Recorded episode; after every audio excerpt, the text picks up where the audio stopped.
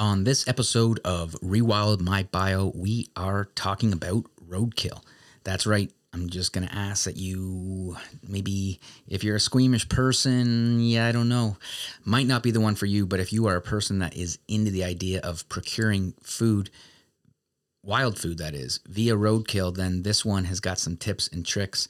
And overall, just my story of recently coming across a uh, recently deceased uh, male white-tailed deer um, that I was able to procure and luckily take action and honestly commune with nature. It was just it was an amazing story.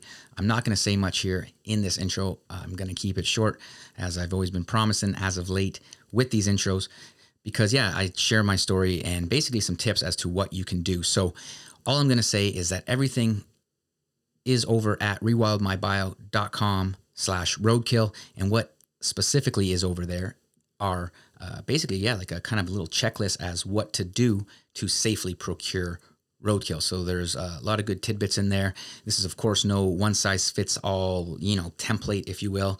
I think every situation is going to require you to fully use all your senses and become mindful and present and then listen as to what to do next so that you can do it safely.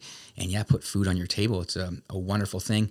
And yeah like i say stay open stay open to this because um, trust me in the beginning i share my you know previous sentiment or regard around uh, yeah this whole concept. And i get how it might, might have some stigma might seem gross but it's something that you can do very safely.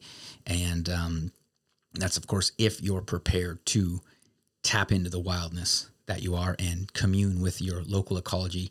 And yeah, listen to what the living earth has to say to us. And I get right into that very cool story here today. So I hope you guys enjoy it, guys and girls, of course. And yeah, as always, everything is over at the show notes. It's rewildmybio.com slash roadkill. Please check it out. If you haven't, last thing I'll ask, please, if you haven't, please rate and review this podcast. As always, it helps folks find uh, the show. And as of late, there's been a lot of momentum in folks looking to rewild and sharpen or enhance, or for the first time ever, cultivate, say, nature connection practices. I've, I'm really excited to see this kind of uptick in listeners, and I really have no idea what it is that's causing this. I'm not doing anything different over here. Um, so, yeah, if you guys are new to the show, please, and you haven't rated or reviewed it yet, please head over on the platform of your choice and click that five star rating. And if you also have a minute, share it with a friend because that means the most to me. Because I think it's it's great to have an online community or connections in the world of rewilding, but at the same time, this stuff, as I've mentioned before, it's a bit of a paradox because we need to get our hands dirty in the soil, regenerating it and reconnecting with Mother Earth. So, anyways, I've said enough. Enjoy this episode.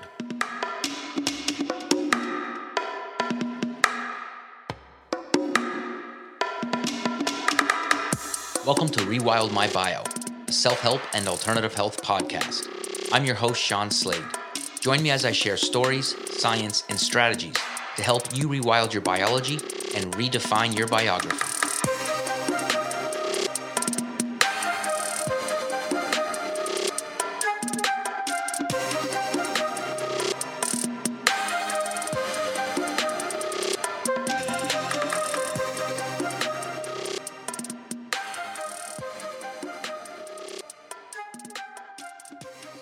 Right, so we're going to dive right into this episode here, all about my experience, my recent experience collecting roadkill deer, uh, white-tailed deer from the side of the road.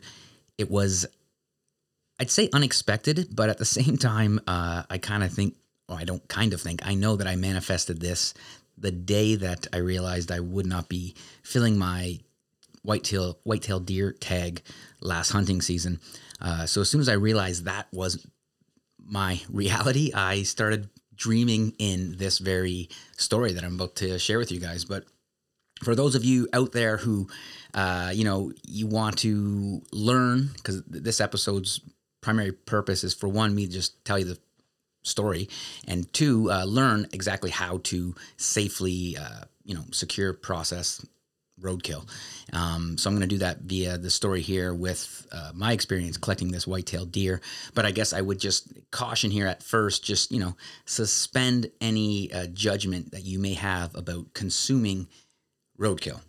Honestly, um, like just park the stigma, or let's just address the stigma that you know it's gross, it's dirty. Uh, I mean, there's lots of. I think there's a lot of like derogatory uh, things I could think of that one might think of towards someone who eats roadkill, and I probably have that, you know, belief system because I once had those beliefs about people who eat roadkill or eat the idea of eating roadkill. You know, I thought it was like gross and dirty, and why would anybody ever do that, right? So this is again part of my rewilding journey and how I'm just kind of relearning some of these things or how I'm under have a different understanding of making, you know, a symbiotic relationship with the ecosystem I find myself in. So to not consume a freshly killed white-tailed deer when I'm when I've got an empty freezer, it just doesn't make any sense anymore to me. So of course, I'm going to uh, go about this process, and I'm going to share here today on how um, to you know safely go ahead and do that.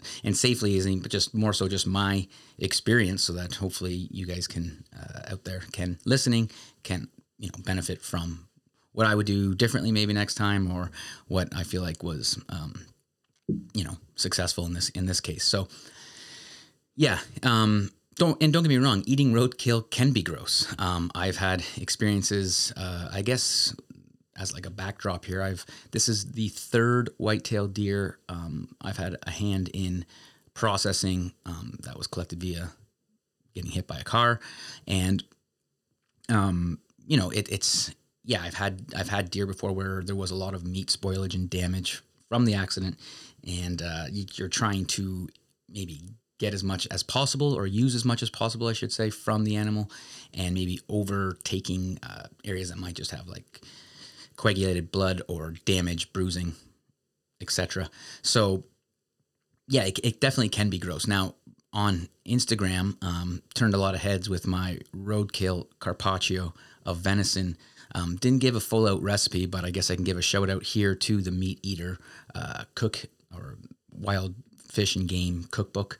Because um, there is actual recipe in there for a, uh, I believe like an elk carpaccio. And um, honestly this this animal is fresh and perfect and I'll get into the quality of the meat here as we go but um, doesn't always have to be gross and that was kind of the point of that post just to kind of take something that would make most people say ew that's gross then I guess was something else that most people might say is gross which is eating raw um, you know red meat. And then the fact that it's roadkill i guess shock and awe tactic on my behalf to try to say hey look this is totally palatable. And honestly that meal was delicious. Um, and i've actually i've only made carpaccio once before with beef. And so this turned out really really well. So i'll link the uh, recipe that i used in the show notes for sure. Now i'm to go through i guess like a, a few like points i think first because i'll give you the the you know the tools, if you will, first, and then I'll kind of like share my story towards the end of it. Um, but anyways, yeah, back or maybe even before that, kind of in, in manifesting this whole thing, um, it was funny to me the night that I secured this animal. Um, it was the night of the Super Bowl. So um, here in southwestern Ontario, it was like the coldest night of the year so far. I think we were looking at like minus 14 when I was out, um, you know, field dressing the animal, and um, it was. Uh, I kept saying over and over again, "I can't believe it! I can't believe it!" And that's just it. And that was kind of towards the end of the night after I had processed it. I started saying, you know, I can't believe it. But it's you, you get this high. Um, it, it's just like with hunting, where you're uh, connecting in a conscious way with the animal that you are about to consume. It's different in the sense here that you haven't personally killed the animal. Um, but it's just amazing that sense of connection. And so you, I kind of just you, it raises you up, and um, you know, I have so much gratitude for um, that space that you're able to kind of enter these flow states in and connection, and just have these overwhelming, uh, you know, positive sense of connection with with nature and with this specific deer. It was just truly beautiful. So. Um, I uh, when I did approach this deer when I when I and I'll start the story and I'll kind of segue into these um, uh, you know, kind of tools here or tips rather. But um, when I approached the deer, um, it was in the bottom of a uh, basically it's a ravine. There's a huge creek that has a bridge um, at the county road that I was on. Um, bridge goes over, and this animal was actually hit right there on the bridge. So poor fellow must have, um, you know, not been able to get off the bridge. Not didn't want to jump in the water, obviously, or I don't know, but um, it there was snow on the road, so there was I could see the swerve marks. But anyways, it was a very where I'm getting at with this is that it was a very unsafe um, space to uh, basically stop. There was no way to pull over and grab this deer because literally there was no shoulder. So, and the way the way this kind of topography worked, um, again, it was like basically the bottom of, of a valley.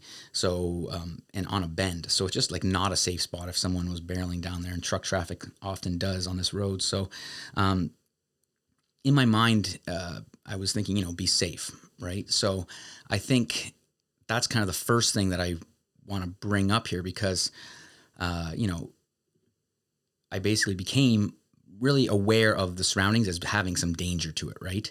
Um, and it could you could sense that. So I mean, I, the first thing I think, and it's kind of interesting because when connecting with nature, I, one of the first things we can do to help that process or you know facilitate that connection is just stop and take a breath right? So in these like emergency situations whether it be like a first aid situation i've always benefited in the past from trainings you know within first aid survival type stuff where you want to actually just stop take a breath you know take an account um, be mindful and then you kind of walk into the situation. So it was interesting because i was in a quite peaceful state.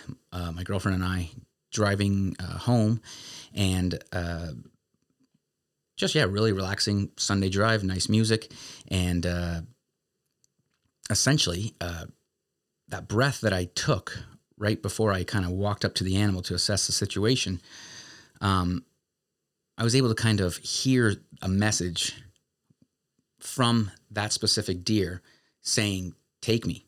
So and as soon as I heard that, I instantly because I one I wanted it personally, like I really wanted this to happen. I wanted this roadkill, but at the same time, it was right time, right place. You know, people could say luck. I wouldn't say this is luck. This is just a synergistic uh, meeting of two souls, and yeah, it, it, like he was mine and I was his, and and I mean that in the sense that I was able to care uh, for this animal, which you know, unfortunately, was died in a horrible way that um, honestly just it, it's, it's very sad to think of animals being hit on the road. And now i know as someone who's maybe if, if you're out there and you don't hunt you might not understand how i mean death is death is death. So there's an element of loss and sorrow and grief that should be honored. And so yeah so anyways i felt the gratitude there in that moment. I just it just felt right. So, for, so right from there it kind of entered this flow state and this high that kind of took me going for about two hours until i got this thing all you know gutted and everything so that's the first thing just you know safe collection. Be be wise. You're on the side of the road. If it is a big animal like this obviously having someone to lift it is important. Um, so luckily i had pulled up saw this deer kept driving turned around came back down the valley into the bottom of the valley. And right as i did that um, municipal uh, highway workers were pulling up, obviously getting me finding out, um, you know, that they got a call f- about this crash and uh, from the police, and that they were there to, to clean up the road, one, but two, remove the animal's carcass. So um, that's, I guess, kind of like two things in there is, um, well, I was saying it on the safe collection piece, I was able to have them help me load it up, which was awesome because this deer was well over 100 pounds. So it was just a, you know, a challenging lift to get it into the back of a two door uh, Jeep, that is. So that's, that's kind of, uh, I didn't post that picture on Instagram for the sake of the animal and just the whole thing. But it's, uh, I did, uh, yeah, fitting this animal in the back of a Jeep, I guess was, uh, it was a feat in itself. But, um, anyways, where I was going with the, the, municipal workers is is knowing the law, and like some in some ways hate saying this, but it is true. We have to know the law uh, in and around now. It's it's it's kind of crazy to me to think that you couldn't in some. I guess in some states, I know here in Ontario you can, and I'll even uh, leave a uh, link in the show notes here if you are in Ontario on how on the the laws around keeping a dead wild animal. Now, obviously, like if you're collecting an animal that's like, say, a bald eagle, um, there's, you know, I could see how that would be something you'd really have to do some explaining if it's in your possession. And I'm not even sure if that's legal or not here. Or, but anyways, um, yeah, knowing the law is important. Hate, you know, hate sound, sounding so patriarchal here and, and whatnot, but uh, especially because we're talking about food here, right? We're talking about collecting roadkill for food specifically. So it is odd that, to me, anyways, that you can't uh, collect and sometimes getting uh, a tag for these animals is what you're supposed to do, and, and that is what you're supposed to do here in Ontario. So I'll leave that link in the show notes. Um, do check that out. Other than that, um, the freshness and the safeness, you know, of consumption. So you want to check into freshness. Now, I mentioned chatting with the municipal workers.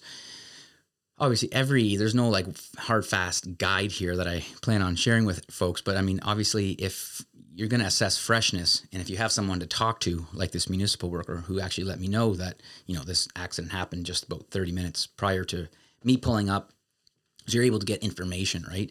But I mean, that's the same idea as like using all your senses, you know, just again, like with nature connection, um, and you'll be guided as to what steps to do net, next, right?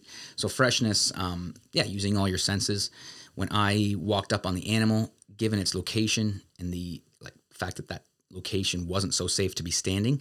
Um, now, obviously, with the municipal workers, once they pulled up, they actually put their flashing lights on. So, still not the safest area. Um, but I'm walking up to the animal and uh, didn't really give a huge overall assessment at first. I did see that there was no like road rash or no uh, blood, eh, you know, anywhere really on the on the carcass itself. I did notice uh, its back hind leg had been uh, broken, so I figured there was like hip damage in there, and then obviously it kind of looked like just like a side blunt trauma overall. Again, not not too much damage, but when that's when that happens, a lot of times like in internal organs will cur- like get busted uh, open, and obviously that can potentially spoil the meat. So, um, but anyways, gave a really quick visual. And uh, again, mentioning this was a cold night, so again, using your senses. Uh, if this was a warm summer day, uh, using your nose, like it's a whole different ballgame if it's not the coldest night of the year. Um, obviously, from a meat spoilage st- standpoint, the, the cold is what you want. So uh, you know, middle of the summer, you're using your nose, you're looking at the eyes of the animal, of, you know, the dispatched animal. You want to make sure that the eyes are clear and not super cloudy. Um, obviously, touching the body itself and getting a sense of its warmth, warmth being important for freshness, or at least knowing that it's it's still fresh. Um, so if you're pulling up on something in the middle of the summer and it's got no smell and it's warm, well, of course it's going to be warm if the say the sun is beating down on it. So at that point in time, you kind of have to, if you want to take that and we'll go a little bit farther and actually um, you can check the elasticity of the skin. That would be one really good way. So right, you know, if it's all rigor mortis and stiff. Um, that you know is a clear sign. So it's like again seasonal. It, it's just having you know awareness of there's really if you know what you're doing it's like a lot of things there's really little risk but of course if you were to google search this stuff on the internet it's like you'll get sick and things like that. So anyways just being aware being mindful you know being fully connected and present and uh, yeah i think we can use our senses to to figure this out right? So um, but yeah the climate i think the climate being a big the big kind of uh, determining factor or variable that would then decide what type of senses you might want to be using. Um, anyways, yeah, so in assessing damage, um, after you kind of say, yeah, this thing's fresh, I want to take it with me, uh, you know, loading up safe and all that. Um, or you could do this right here is assess the, the damage, right? Because let's say if, so in my case, having a Jeep, which, you know, is used as a, uh, you know, utility type vehicle very much with hunting and, and whatnot, and outdoors things. So it's a dirty Jeep. Um, and so putting that carcass in there didn't bother me if I got a little bit blood or, you know, even like some scat, some feces droppings like that is what happens when animals die, right? So it's just kind of part of it. So having, you know, having an ability to actually load up a big animal, small animals easier. Um, but yeah, having, you know, having things like, um, your bug out bag there with tools is important. And I'll touch on bug out bag stuff here more in, in a second. But, um, where else can I say about yeah? So assessing damage, and, and again with this animal, I kind of had a, an assumption that since there was no blood on the road, there was internal bleeding, and I kind of that told me that I wanted to get this animal opened up and gutted as soon as possible so that I could get into butchering or at least you know see what's going on with the meat and, and let it bleed out. Um, because yeah, again, hitting the stomach and erupting that, you'll get the stomach acids on the meat and that will taint things. Um, now, that is what happened here in this case. So, the liver, like, I wasn't planning on taking this animal's liver as is, given the trauma. But um, yeah, the liver was covered in like grass and stomach contents, right? So, um, but anyways, yeah. So another thing too, obviously wasn't part of my story, but worth mentioning is like bugs and maggots. I have rode or driven up on uh, roadkill in warm months and just stepping out to take a look at it. And as soon as you see flies and maggots and you can smell it from like eight feet away, it's uh, it's pretty much a no brainer that you're not taking that animal with you. But having um, you know having again your your, your proper uh, PPE, if you will. And this is like one of the few times where it's like having hand sanitizer. I know it's blowing my mind even speaking about hand sanitizer, but some type of hand, uh, you know, hand wash or some type of uh, essential oil that you could use. There's, you know, there's rosemary uh, oil, water. There's different uh, cleaners out there that you don't have to use hand sanitizer. But honestly, if you say were, to, were to walk up and handle an animal, say without surgical gloves, that has been dead for a little while and you didn't use your nose, if, as soon as you touch that, um, getting that off your hands kind of immediately, those oils off your hands immediately will help you save friends. So just uh, some type of, yeah, again, a bug out bag. And I think uh, the, the conversation for bug out bags will definitely be a topic for future podcasts. Um, but yeah, uh, you know, bug out bag having things like a knife. So in my vehicle, I have a backpack that has pretty much all things survival in it. So having a knife, having a, a game bag in there for these instances for roadkill. Um, I mentioned, yeah, like um, obviously having the space to load animals, but uh, things like bags and, and, stuff like that. Surgical gloves, obviously keeping those in there.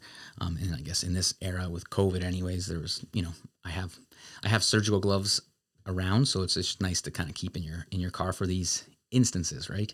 Um, but essentially, yeah, that's uh, so. With this animal, the funny thing is, is I was actually uh, coming back. I had dropped off some of my uh, equipment for a uh, for an upcoming uh, bushcraft camping excursion and uh, snowshoe hare hunting um, expedition. We'll just call it that because it's going to be pretty epic.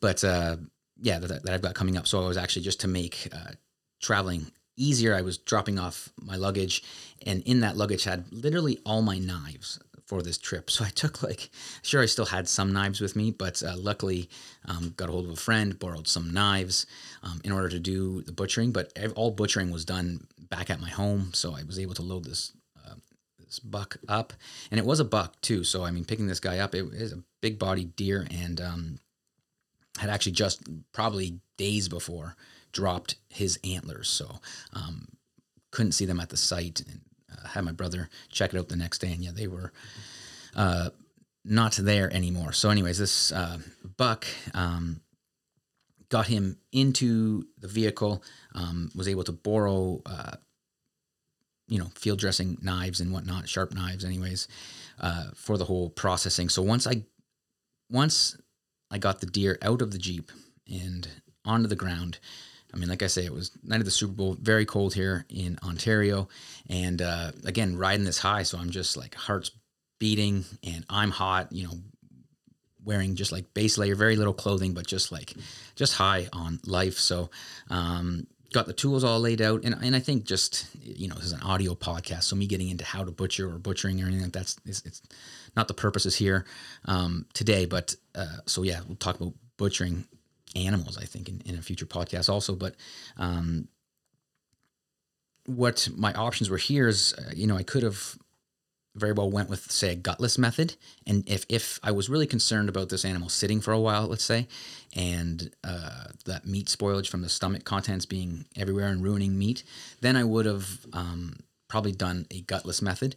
And instead of actually like field dressing and opening up and removing the guts of the animal, I would just basically cut off things like, you know, the back ham, the front shoulder. Um, de- you can debone the ribs that way. You can uh, take out the back strap um, and all that. But what I did was, so this I had known basically from feeling the animal and looking, I could tell that one femur was broken. Um, so I knew there'd be some damage on one back ham, so I would have some meat spoilage there. And then the other side, I couldn't tell that it was broken. But the hardest thing about, um, well, one, I was by myself, but two, just yeah, trying to hold this animal's legs in such a way that would allow me to make the first cut down at the animal's anus.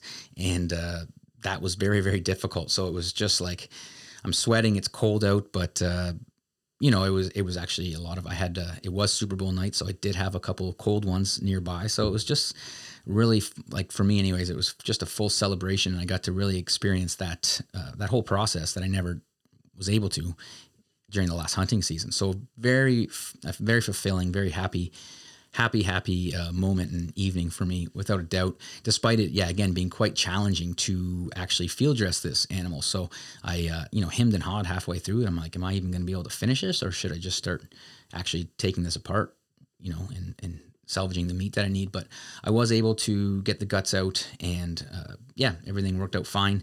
Um, was able to salvage the heart, um, no damage there. And in looking at like yeah, cause of death, it's just um, you know looking at like rib a rib that was broken that actually most likely punctured uh, the stomach. Uh, just based on where it was kind of situated and things like that, and um, honestly, but it was um, it was yeah, it was very like I said, very special. Uh, and at the end of it all, um, I'd, say of, of I guess the last of my like little tips here that I had jotted down is honestly to bless and thank the animal. It was um, I the rest of the night after after butchering it, I had it in uh, like a three season room, and I basically uh, was lying on the other side of the door of the three season room, just exhausted, body was sore, um, but like just heart so wide open and so grateful um, for the abundance that is always there in front of us if we're willing to you know listen and commune with our local ecology and and uh, we have we've entered a relationship of reciprocity with it i feel like it's again it's i was saying I, oh i can't believe it as i was coming down i can't believe it but it's like yeah my human brain my ego or my personality definitely you know oh i can't believe it but really it's like of course of course i can because yeah, it was. It, I kind of figured it would go down this way, and it, yeah, I guess the month of January was a, a dry January with no. Uh, well, no, I shouldn't say that. I was gifted, you know, and honestly, like that's just it. It's um, there's abundance everywhere if we're open, staying open to receiving it, right? And I know that might sound super hippie, new age, and all that, but it it seems to be um, the mindset that I I just default to nowadays um, instead of you know not believing it it's no no believe it and, and ask for what you want and now i definitely asked for killing a deer during deer season so i didn't so there's always there there was learning in that. So i did spend the month of january um, you know being gifted venison and i'm just thinking man like you'll never go without. Again the abundance is there and that's through community right? So by having that outlook with nature or with your community there's there's always going to be abundance. And I think that's so important to um, to manifest right now in our lives, given everything that's going on, to get into community and to start to, um, you know, I guess, create change at that grassroots level in a way that allows you a more sustainable living via living with and living in harmony with the cycles of nature you know, and staying open to it all. So, um, yeah, again, hate sounds so hippy dippy, but that is the real deal. That's that's my honest belief. So, and I'm sure if you guys listening, you're into rewilding and, and nature connection practices, then you probably share that sentiment. So, um, yeah, big thank you to that deer and just that whole the whole process. I know it was it was medicine for me that night, and I've got well over. Um, yeah, gosh, I well, I haven't finished processing it yet, so I guess I could tell you more. The the deer sat overnight. And then the next day, my brother was able to come because my brother also did not uh, fill his hunting tag this year. He actually had taken a shot at a, a lovely deer and uh, did not recover that deer. So that was a whole emotion roller coaster in itself. Um, but anyway, so yeah, I guess there was a couple years ago where we had processed a, a doe that was hit on the road together, and uh, this one here being my third roadkill now, uh, deer, anyways, it was, uh, and I was happy to share it, right? So happy to share it with him. Um, he's actually my freezer space. I don't have a freezer, uh, freezer space here in the cottage, the little, the cottage, the writer's cottage that I'm currently living at here on the north shore of Lake Erie. So I have to, uh, luckily my brother's got extra freezer space. So my deer or my lamb and whatnot, extra stuff kind of sits there. So happy to obviously share. And I think that's a big part of this, right? Is continuing paying it forward um, because yeah, I'm being gifted venison and things like that. So I'm just happy to now have some fresh meat, and uh, yeah, it's been just about a week, and yeah, wow. Not I'm really not sick of eating fresh venison quite yet. So from the carpaccio to some backstrap the other day, um, we did uh, had Richard Vixinik, co-host um, extraordinaire, over for some deer heart uh, tacos. Um, you know, and it was uh, just really nice, really, really, really, really great to have this again. This process that I feel is so uh, medicinal to me, medicinal to my soul, without a doubt. It's it's amazing blessing to be able to uh, to honestly eat wild meat in this day and age. It, it really is something special and something I'm going to chat about more in upcoming episodes. I do have a few lined up on um, in regards to like traditional diets and hunting uh, or trying to secure you know wild meat versus uh, farm raised and things like that. So, um, what else can I talk about in regards to this story? No, that was it. The the the deer is now um, almost in you know freezer bags and in the freezer. So uh, it's a it's a happy ending to a very sad start. It started very sad, right? And posting things online and getting friends, you know, direct messaging. And I understand that we have um, this compassion, of, and I have this compassion too for animals that die in this way. Um, but at the same time, as as much as it might be sad, a lot of people saying, you know, that made me very sad, but very happy to hear that you were there to take care of that animal and not just go into wherever they put these animals otherwise, right? So, anyways, um, that's my story. Let me know what you think. I'd love to hear more. Uh, I've gotten a lot of yeah cool DMs and stuff on the subject of roadkill. Uh, I've never actually myself uh, consumed like say roadkill squirrel or rabbit.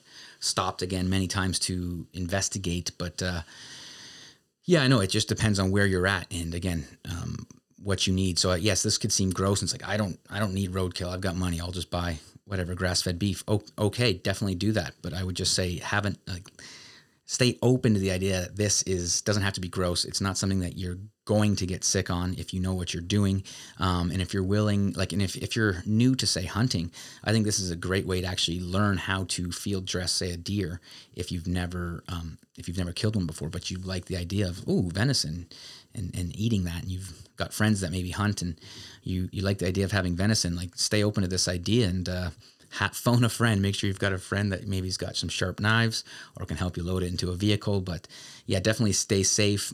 Know the law. Um, you know, take that breath and, and safely collect the animal. Uh, make sure it's fresh. Assess the, the damage and. Uh, yeah, kind of be prepared for this type of thing, right? And I think that's what rewilding invites us to is to uh, be prepared to interact and immerse ourselves and have more uh, deeper wilderness exposure or you know wild wildness more wildness in our life right and, and be prepared for that because um, yeah you'll never know what you're gonna cruise by on the highway essentially. So anyways that is it for this episode. Thank you guys so much for listening. This is another one of those random rambling solo casts that i'm doing as a way to basically not have big long winded intros in each episode. So if you guys like this concept and you like the idea of uh, me having shorter intros and getting right to my guests please let me know. I really do actually enjoy doing these. This one here is a little bit shorter. Um, maybe i'll combine it with another topic to make a full hour. Maybe not. I don't know yet. Um, but i will obviously. Um, i would love to hear you guys feedback basically. That's what i'm trying to say Jeez.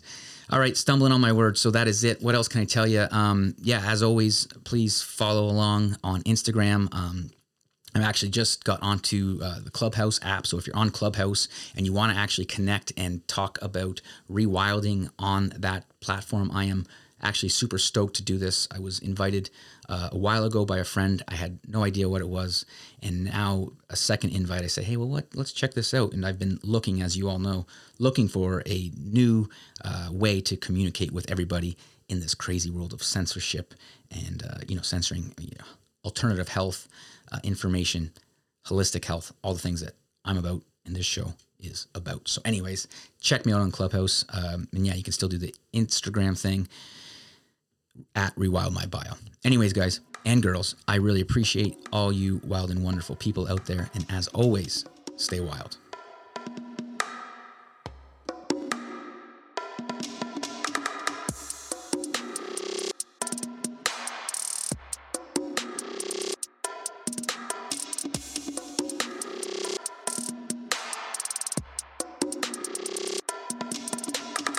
Thank you for listening to the Rewild My Bio podcast. Please subscribe to the show and leave a five star rating if you have enjoyed this episode. I have so much gratitude for all of you who continue to share this show with your friends. It really does mean so much to me. If you want more content from Rewild My Bio, then please check out rewildmybio.com to find previous episodes and sign up for the newsletter. In the newsletter, I share blogs I have written and reflections from my current health promotion research. Please follow along on Instagram and Telegram with the handle at rewildmybio and on Twitter at Shawn Slade. Thank you so much for listening, and until next time, stay wild.